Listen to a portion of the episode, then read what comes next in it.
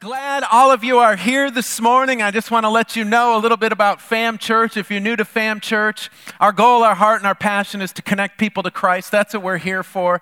We're here that this community will know Christ in a real and powerful way. And we're glad that all of you have joined us this morning. We're, uh, we're glad that some people did not go out of town for Thanksgiving and, and hung around. And uh, we just hope that your experience here this morning has been amazing, that you've really felt connection with Christ through our worship and through everything else that we've done so far in our service. And so we are continuing on this morning the final message in our Letters from Patmos series. Yes, Carol's with me on that one. I was like writing this and I was saying to myself, man, I wish this would have been over last week. I don't know. I just, uh, maybe I, have got a little bit of ADD, maybe, and that's the problem. And so focusing on something for nine whole weeks is really hard for me to do. I don't know. But uh, uh, next Sunday, we have, uh, we have uh, the Loving Hands is going to be here next Sunday. And so please take flyers, take whatever we've got out there, give them out to people who don't know Jesus. If you've got friends or family members that got, have life controlling issues, man, I would bring them to this service because afterwards we're having a family dinner. That means we're going to eat after service over in our FLC. And so we need people to bring food with you on Sunday as well so that we actually have food to eat. And uh, it's going to be a great week next week. And so, and so let's, uh, let's see Jesus do something amazing next week. And then after that, we're going to start our Christmas series, and it's going to be called It's a Wonderful Life. Now, here's the deal I'm, I'm preaching on that, uh, doing a three part series called It's a Wonderful Life, and I've never seen the movie. Okay? So, so, yeah, I know, it's terrible, isn't it? I'm sorry. I'm just a, it looks boring. I'm not to lie. All right, everybody can hate me now. You can hate me. But uh, I, uh, I, I, got a copy uh, in my office that I'll be watching this week so that I actually know what I'm talking about. And so this will be the first time in my life actually watching that movie. So some of you are probably blown away by that. But uh, I also, you know, and, uh, and with our, the end of our uh, Letters from Patmos series, some of you guys could celebrate by going home and just doing a binge of all nine weeks. You know, I'm thinking, you guys, how many of you go on Netflix and will watch a whole TV series or a whole season in one night? All right, we got a bunch of people that'll do that. Well, go home, maybe when this next video goes up, and just binge watch Letters from Patmos because it was just such a revolutionary message in your life, a series in your life, right? You guys, you guys are just like staring at me like I'm an idiot. All right, so let's keep going. Today, our last church, our final location is the church in Laodicea. Now, when I say that, it sounds like a disease or something, doesn't it? It's like, oh man, where have you been the last week? Man, I came down with a bad case of Laodicea. You know, I mean, that's really what it sounds like. And this city wasn't actually a disease, it was a woman's name. Okay, Laodicea Dice, without the A, was the wife of Antiochus II, who was a king in the Seleucid Empire. And um, he named this city after his uh, lovely wife. However, a few years after naming the city after his lovely wife, he divorced that lovely wife, and so she must not have been as wonderful as, uh, as the uh, name of the city so says. But this, but this city, Besides having a, uh, being named after a woman who was kicked to the curb by the king, uh, the city was, was not well taken of when it was founded. Okay, the founding of this city, people thought that the king was kind of stupid for actually putting this city where he put it, because there was nothing there. It was just in a, it was a, it was a location that was terrible. There was no water supply nearby. Okay, there was uh, no people living there. He just went out and he put a city in the middle of nowhere. All it ha- they had there was a couple of trade routes that intersected intersected in this area where he put this city. And they weren't well traveled trade routes, they were kind of secondary trade routes. So it wasn't like he was putting a city out on I 4 knowing that a lot of traffic was going to come through there. He just threw a city out in the middle of nowhere with a secondary trade route. Well, as years passed, those who criticized the king slowly became, be, became to look like fools because what had happened was is that the Roman Empire came in and took over this territory and the Roman Empire then took those trade routes that the city was on and, and made those primary trade routes rather than secondary trade routes. And then Rome said, hey, you know what, Laodicea, you're in such an important location where these trade routes cross that we're going to make you the administrative center of that area. And so all kinds of Roman government started to flow into that city. And so the city started to grow and the city started to prosper. Well, with the Roman government there, that also meant Roman military protection. And so that meant banking industry started to come to the city. And when you get a banking industry, you get lots of money, right? And so the city became wealthier. Well, after that, um, other people seeing the banks coming there, then a bunch of different medical schools decided they were going to start locations in this city. And so, next thing you know, you had medical schools and medical clinics going up all over the place, and people traveled from all over the Roman Empire to get to this city to get medical treatment. Which all you know, all of you guys who've had any medical treatment, you know how expensive that is, right? And so more money started to flow into the city. As a matter of fact, they had they had this one thing in this city and it was called phrygian powder Okay, so when you hear that term, it sounds like if you possess this, you're going to get 10 to 15 years in jail, right? Phrygian powder. But it was some sort of eye treatment that I guess cured a bunch of eye ailments. And so uh, people were traveling all over just to purchase this Phrygian powder from the city of Laodicea, and which meant more money and more money coming into the city. And it's in this environment of prosperity and wealth that this city uh, that this church develops. And it was also these very same things that led to the church's problems and the rebuke from Jesus. And so, to think about what's going on here, I want to go to another sports analogy. Last week we did sports as well. I got another one for you. So, so everybody, on the count of three, I just want you to yell out your favorite sports team. I guess most of you probably won't participate in this, but that's okay. One, two, three. All right. So let's say your team, okay, gets the best player in its sport. So, uh, if your favorite team is a basketball team, I know Pito will have issue with this, but let's say your team gets Steph Curry as the best basketball player. I know, I know LeBron James is God. I'm sorry, but but you know, your team gets Steph Curry via trade or through free agency, okay? Or or, or let's say that uh, you're a baseball fan and your baseball team gets Max Scherzer as its starting pitcher. I have a hard time saying his name. That Z is in such a crazy spot. Or you're a soccer fan and so your team signs Messi, okay? Not Messi dirty, Messi the player, okay? And so you've got, you've got these guys, you've got this guy on your team, the, the all star, the superstar, the most amazing player on the planet, and they show up and they sign a big contract and they start practicing with your team. Well, let's say you've been practicing for a month now and game day is coming. And so Messi comes to the coach after he's handed his game jersey and he says to the coach, dude, I can't wear this. I'm embarrassed by this team. I mean, I like the money and I like everything you're paying me, but I don't want to go out there and play with these jokers. I don't want to go out there and represent this team, represent this city, represent this state. It's an embarrassing thing to me. I mean, how do you think people would feel about that? You, as a fan, how would you feel if you found out your favorite or the best player that got brought to your team suddenly said, Man, I don't want to play for those guys. They're embarrassing. I mean, would you be upset? Yeah, you know, take your money back, hit the bricks, get out of here. We don't want you here. I mean, that's what most of us would think. It would tick off the fans. It would definitely tick off the owners because they paid all of this money for this guy to become a part of this team. It would tick off the coaches because they built and designed a whole system of play around having this player on their team he wouldn't put on the jersey. And so, with that, let's turn to Revelation chapter 3, and we're going to look at verse, verses 14 through 22. Uh, this is the last time you're going to hear me say this.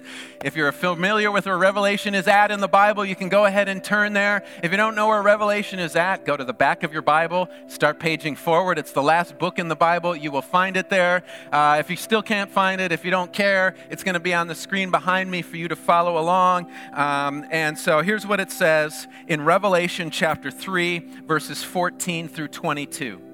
To the angel of the church in Laodicea, write These are the words of the Amen, the faithful and true witness, the ruler of God's creation. I know your deeds, that you are neither cold nor hot. I wish you were either one or the other. So, because you are lukewarm, neither hot nor cold, I am about to spit you out of my mouth. You say, I am rich, I've acquired wealth, and do not need a thing. But you do not realize that you are wretched, pitiful, poor, blind, and naked. I counsel you to buy from me gold refined in the fire so that you can become rich, and white clothes to wear so you can cover your shameful nakedness, and salve to put on your eyes so you can see. Those whom I love, I rebuke and discipline. So be earnest and repent. Here I am. I stand at the door and knock. If anyone hears my voice and opens the door, I will come in and eat with that person, and they with me. To the one who is victorious, I will give the right to sit with me on my throne, just as I was victorious and sat down with my Father on his throne. Whoever has ears, let them hear what the Spirit says to the churches. Well, that was pleasant, wasn't it? I mean, everybody wants to be told by God that uh, they make God sick, right? You know, that, that phrase there, spit you out of my mouth, the uh, literal translation of the Greek there is vomit. And so Jesus is saying, you know what? You make me want to throw up. I mean, how would that make you feel if Jesus came up to you and said, hey, how you doing? You make me want to throw up. Would you feel good about that? We don't have any sympathy vomiters in here, do we? I don't need any, any action going on because I said that. But, uh, but yeah, I mean, this is something that no other church was able to accomplish here. This church was able to accomplish that they made Jesus sick. I mean, that's a badge you can wear with honor, right? The official, the official shirt of the church that made Jesus sick. We could have those printed up, you know, sell those, make some money off of those. But uh, you look at this, and where do we start in this section? Where do we start in this, uh, in this whole big chunk? And so, where I want to start is I want to start in verse 15. Um, because it's one of the most misused texts in the Bible. And it says, I know your deeds, that you are neither cold nor hot. I wish you were either one or the other. So because you are lukewarm, neither hot nor cold, I am about to spit you out of my mouth. And see, the way, way most people interpret, interpret this verse is they say, well, Jesus, he wants us either hot or cold spiritually. And because we are neither one, he's going to throw us out of his mouth. Because we are lukewarm, he's going to throw us away. And, and I want you to think about this for a minute, okay? If you had a preference, if you were God and you had followers and you had a preference between people being either cold, lukewarm, or hot, I think cold would be the least likely option you would want to choose. And why do I say that? Because with something that's lukewarm, there's at least something there, right? It may not be all the way there, but there's something there. And I think God would rather work with someone who has something there than has nothing there. And so I don't think that this is the proper interpretation of this verse that Jesus is saying, you know what, I wish you were either spiritually hot or spiritually cold, but because you're spiritually sitting on the fence, I'm just going to throw you out of my mouth. That doesn't make, make sense to me. And so let me offer to you a different interpretation here. And I believe that the reason that Jesus said this was because of the surrounding area and the water supplies that were available in the surrounding area. You see, Laodicea sat about six miles from the city of Hierapolis.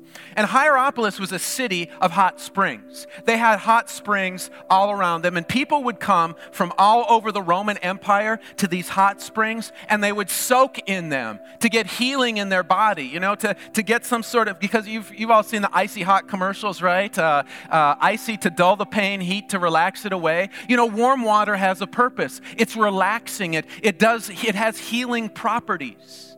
And then if you were to go 10 miles the other direction was the city of Kolos. And in the city of Kolos was, uh, was cold water, rivers, and streams. And so these guys had the best drinking water around. It was very refreshing, it was very light, and so, so people went there to get their drinking water. And so, what I think is going on here is that Jesus was saying, Look, Oh, yeah, the city, of, we got to get back to the city of Laodicea. So, so they didn't have water supply, so they had to pump their water in from outside. And so their choice was the closest water was hot springs. And so they would pump the water via the Roman aqueduct into their city. And so by the time this hot water had traveled through the Roman aqueduct system to arrive in their city, guess what temperature it was? It was lukewarm. Okay, so let's think about lukewarm for a minute. How many of you like a tall, refreshing glass of lukewarm water? Okay? All right, so it's a hot summer day and you've just cut your gla- grass. Do you want to come into a nice, lukewarm glass of sweet tea? No. Okay, so, so you've done some other thing, and so you want to get a Coke at room temperature and crack that open and drink it down. No, nobody's down with that? Well, how about, how about your dinner? I mean, Maybe you like your macaroni and cheese served lukewarm. No? Yeah, that's nasty, isn't it? I'm not, macaroni and cheese lukewarm is nasty. See, if my coffee is lukewarm, I put it in the microwave, right? If my tea, sweet tea, is lukewarm, I scoop some ice and dump some ice in the cup. But they didn't have those options then. They didn't have the option to go to the refrigerator and get some ice and go to the microwave and hit a few buttons and heat some things up. They got lukewarm water, and that's what they got. This water didn't have the healing properties of the hot water in the nearby springs or the soothing and refreshingness, prop, refreshing properties of the cool water in the nearby rivers. Instead, you got something that you didn't want to drink, you didn't want to bathe in, you didn't want to make tea with. It was basically useless water. And that's what Jesus is saying here. He was calling this church useless. He was saying, Look, you're not like the hot water. You're not like the cold water. You're not a source of healing like the hot water. You're not a source of refreshing like the cool water. All you are is sitting there doing your thing. You're good for nothing and it's doing nothing to advance my kingdom, and it's making me sick. And so we have to ask the question well, what was it about the church that made it so lukewarm? Well, Jesus tells us that as well. Uh, the Laodiceans, as we already said, they were extremely wealthy.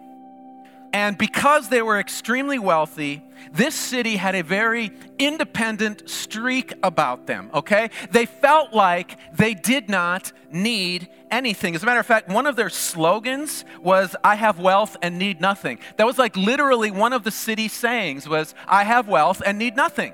And, and that's kind of a mentality that a lot of people get is that when they have wealth, they don't need anything. As a matter of fact, this city was so wealthy that, uh, remember when we talked about the Church of Philadelphia, I talked about an earthquake that completely destroyed the city? Well, that same earthquake destroyed the city of Laodicea as well. And Rome called and said, Hey, well, how much do you need to rebuild the city? The Laodicean said, Rome, we don't need your money. We got this ourselves. We're going to do it. And they rebuilt the city nicer than it was before, with everybody reaching into their own pockets and doing it that way without any assistance from Rome. I mean, this is how wealthy this city was. They had a culture that said, we don't need help from Rome, we don't need help from anyone else.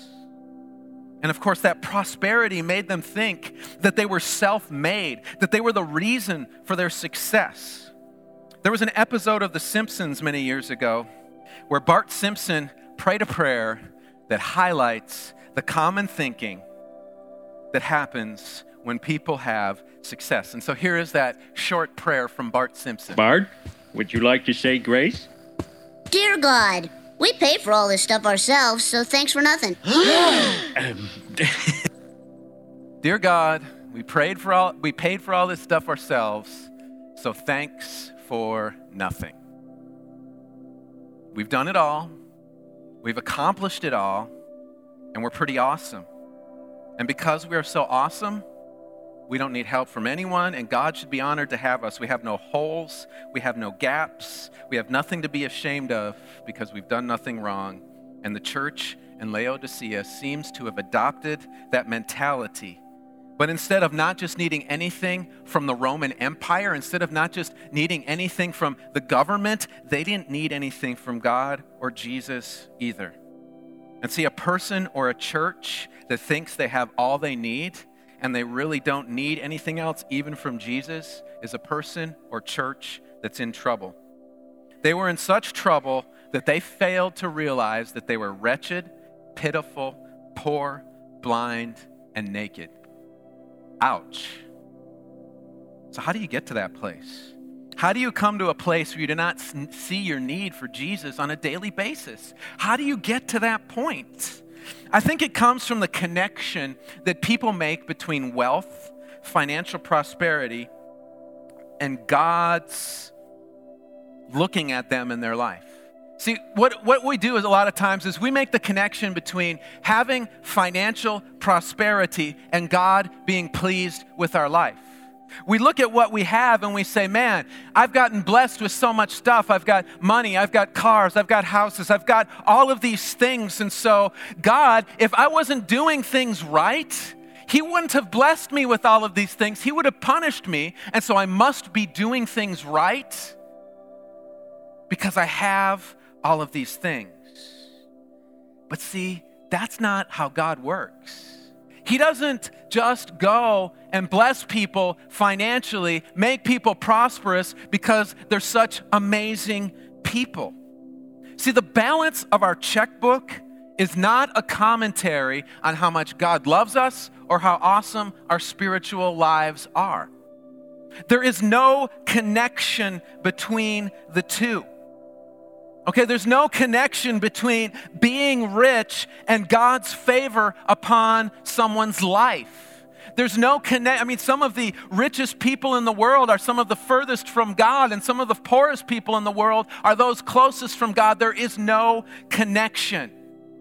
And some of you may have said to yourselves, man, thank God that being rich is not a connection because, man, I'm not rich, but those rich people need to hear this. Well, let's talk about that for a minute. And I think I've mentioned this in, in here before, but when you look at the world and you take a survey of economies, finances, and money that people have coming in, the poorest American is in the richest 5% of people in the world. If you live off of government assistance, you're richer than 95% of the world. I mean, wrap your brain around that for a minute. Okay? In no other countries do those who are considered poor have a car. Do they have a cell phone? Do they have a television? Do they have cable? Do they got an Xbox One sitting in their living room? Do they wear $150 Nikes every day? See, in America, we've got it kind of twisted and we're rich, each and every single one of us. We have incredible wealth at our disposal, but we don't like to see that. We, when, when we're looking at somebody who's rich, we always look at the net, whoever's got more money than me, that's the person that's rich, right? Oh, well, that, that guy next door, he makes more than me, so he's rich, I'm not. Oh, that family, they've got, they've got a bigger house than me. Uh, they're rich. I'm not. Oh, that family, they got nicer cars. They got better cars than me. They're rich. I'm not. This, they've got better toys than me. They got the boats. They got the, the four wheelers. They got the, the, the eight, they got all of the stuff, all of the cool toys. They're rich. I don't have those things, and I'm not, so I'm not rich. We are rich. We are rich, prosperous people, all of us in this room. And prosperity has two very dangerous sides to it. And the first one is this it's a lie that, as I said, your spiritual life is connected to your financial life. That God is pleased with you and rewarding you or me because of it financially. Because we, you know, we have this system that believes that you get rewarded for doing good and, and punished for being bad, and it doesn't always work that way. If prosperity were based on how, how holy we are in our churches here in America, our church, I think, would look a whole lot different. But most of the people in churches are prosperous, and yet those churches are full or not so full of complacent people. We're happy to show up. When we show up, we don't care what impact our life is making we're not a source of healing, hot water. We're not a source of cold, refreshing water to our community. We're, material, we're materially prosperous, but in fact, we are wretched, pitiful, poor, blind, and naked. And this is exactly what you wanted to hear on Thanksgiving, right after Thanksgiving, right? You know, we say we believe in God, but then we directly look at how our lives are being lived, and there's no connection between the two. You know, we, we say that, oh, I believe in God, but when it comes down to, well, what about prayer? We don't have time for that because it's, it's kind of boring, or, uh, you know, I've got me things I need to do. You know, we say, okay, I believe in God, but if somebody wrongs us, God forbid somebody does something to us because we're going to make sure that they know that they've done something wrong and we completely forget about what Jesus says to forgive. We chase happiness like it's the ultimate goal in life, and we try to achieve it at almost any cost. See, we ask the question in life what will make me happy? Not what will make Jesus happy when we make decisions. Or many times we assume that what will make Jesus happy is what makes us happy. But nothing could be further from the truth. We say we believe in God, but money is our first and foremost priority. And we chase it just like we chase happiness. And I feel like, and this is me included in all of this, I'm not talking at you, I'm having a conversation with you about what I see us as a people here in America, what our churches have become, what our churches are doing, because our churches, we have so many churches, we have so many believers in this country, we should be seeing a greater impact outside of these walls than we are, by far but we're not. And I think a lot of it has to do with we've become so prosperous. We become so happy and comfortable with life that we don't want to get out there. We don't want to, you know, live a life that's kind of a little bit crazy uh, to everybody else to make a difference in this world. Our churches are powerless and ineffective. We are wretched, pitiful, poor, blind, and a naked group of people that can't see our own failures and weaknesses, and we can't do anything to change the world around them because we have left Jesus outside knocking at the door.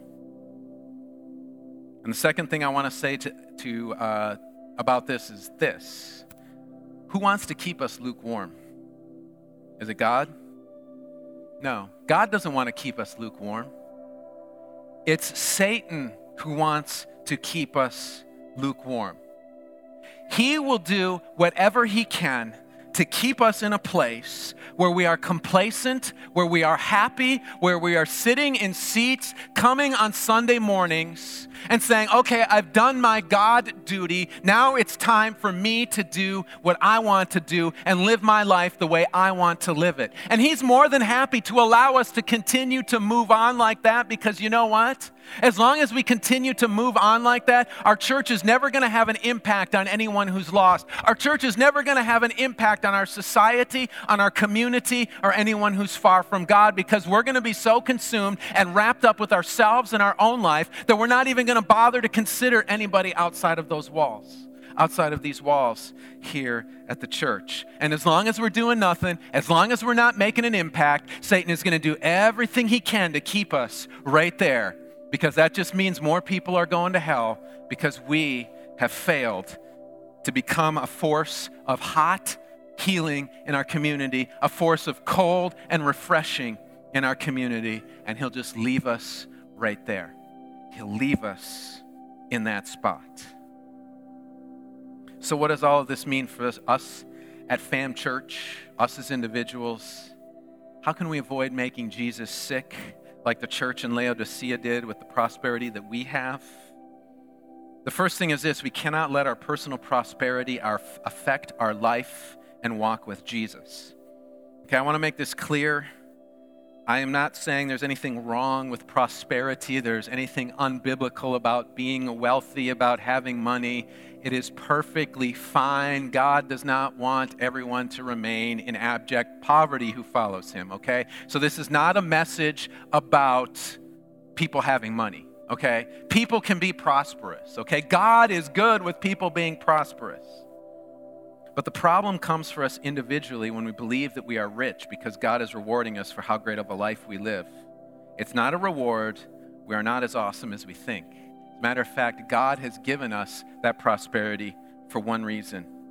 Jesus told us that reason in Luke 12 48. Or he didn't tell us the reason, he tells us, he tells us why he has given us so much. He says this in Luke 12 48. For everyone who has been given much, much will be demanded, and from the one who has been entrusted with much, much more will be asked. See, the reason that we have what we have is because God has a high expectation on every single one of us sitting in this room. He's given us a lot because He has looked at us and He has said, You know what? I've got something great for you. I've got something incredible for your life, but it's going to demand an accountability with it. You're going to be held, I'm giving you this stuff because I am expecting much from you. It's not because God wants us to have more and more and more and more and more. It's because God wants us to do more and do more and do more and do more. Okay? He hasn't given us that so that we can stand there and say, man, Look at all, look at the great house I got, the great boat, the, the cars, the this, the that. That's not why he gives it to us. He gives it to us because he has made us responsible for it, to do something great with it for his kingdom, to see this world changed and transformed.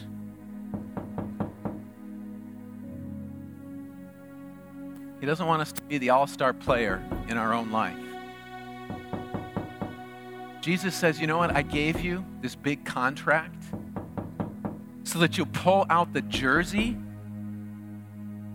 of my team, put on that jersey, and get out there and play the game with everything that you've got.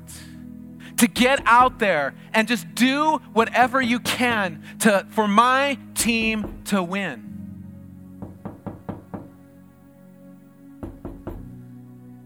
He's standing at the door. He's knocking. He's saying, Hey, you got the contract, you got the jersey. Are you going to let me in? Are you going to open the door? Are you going to go and play the game the way I want it played? we can't be embarrassed. We can't say to ourselves, ah. Because unless we put on the jersey, unless we get out there and play the game, we're never going to make an impact. And guys, I hope that your heart and your passion is that you want to make a difference. You want to make an impact. You want to do something in this world that when you get to eternity, God's going to say, dude, you rocked it. You rocked it. You made an impact. He'll show you a group of people standing there, and he'll say, They are here because of you, because of what you did because of how you took what I gave you and you said, you know what? I've got this responsibility. I'm going to go with it because I know, God, you're going to demand much of me. And so I'm going to go at it with all that I am. I'm going to take that big contract. I'm going to play for the team. I'm going to open the door to Jesus and just going to run and go with it. That's what he wants from us. That's what he's calling us to be as a church. And so the question for us at Fam Church is are we going to do that? Will we open the door? Or are we going to end up like the Laodicean church as a relic of history? The choice is ours. We have to decide whether or not we want to be a force, we want to do much with the much we've been given, or not.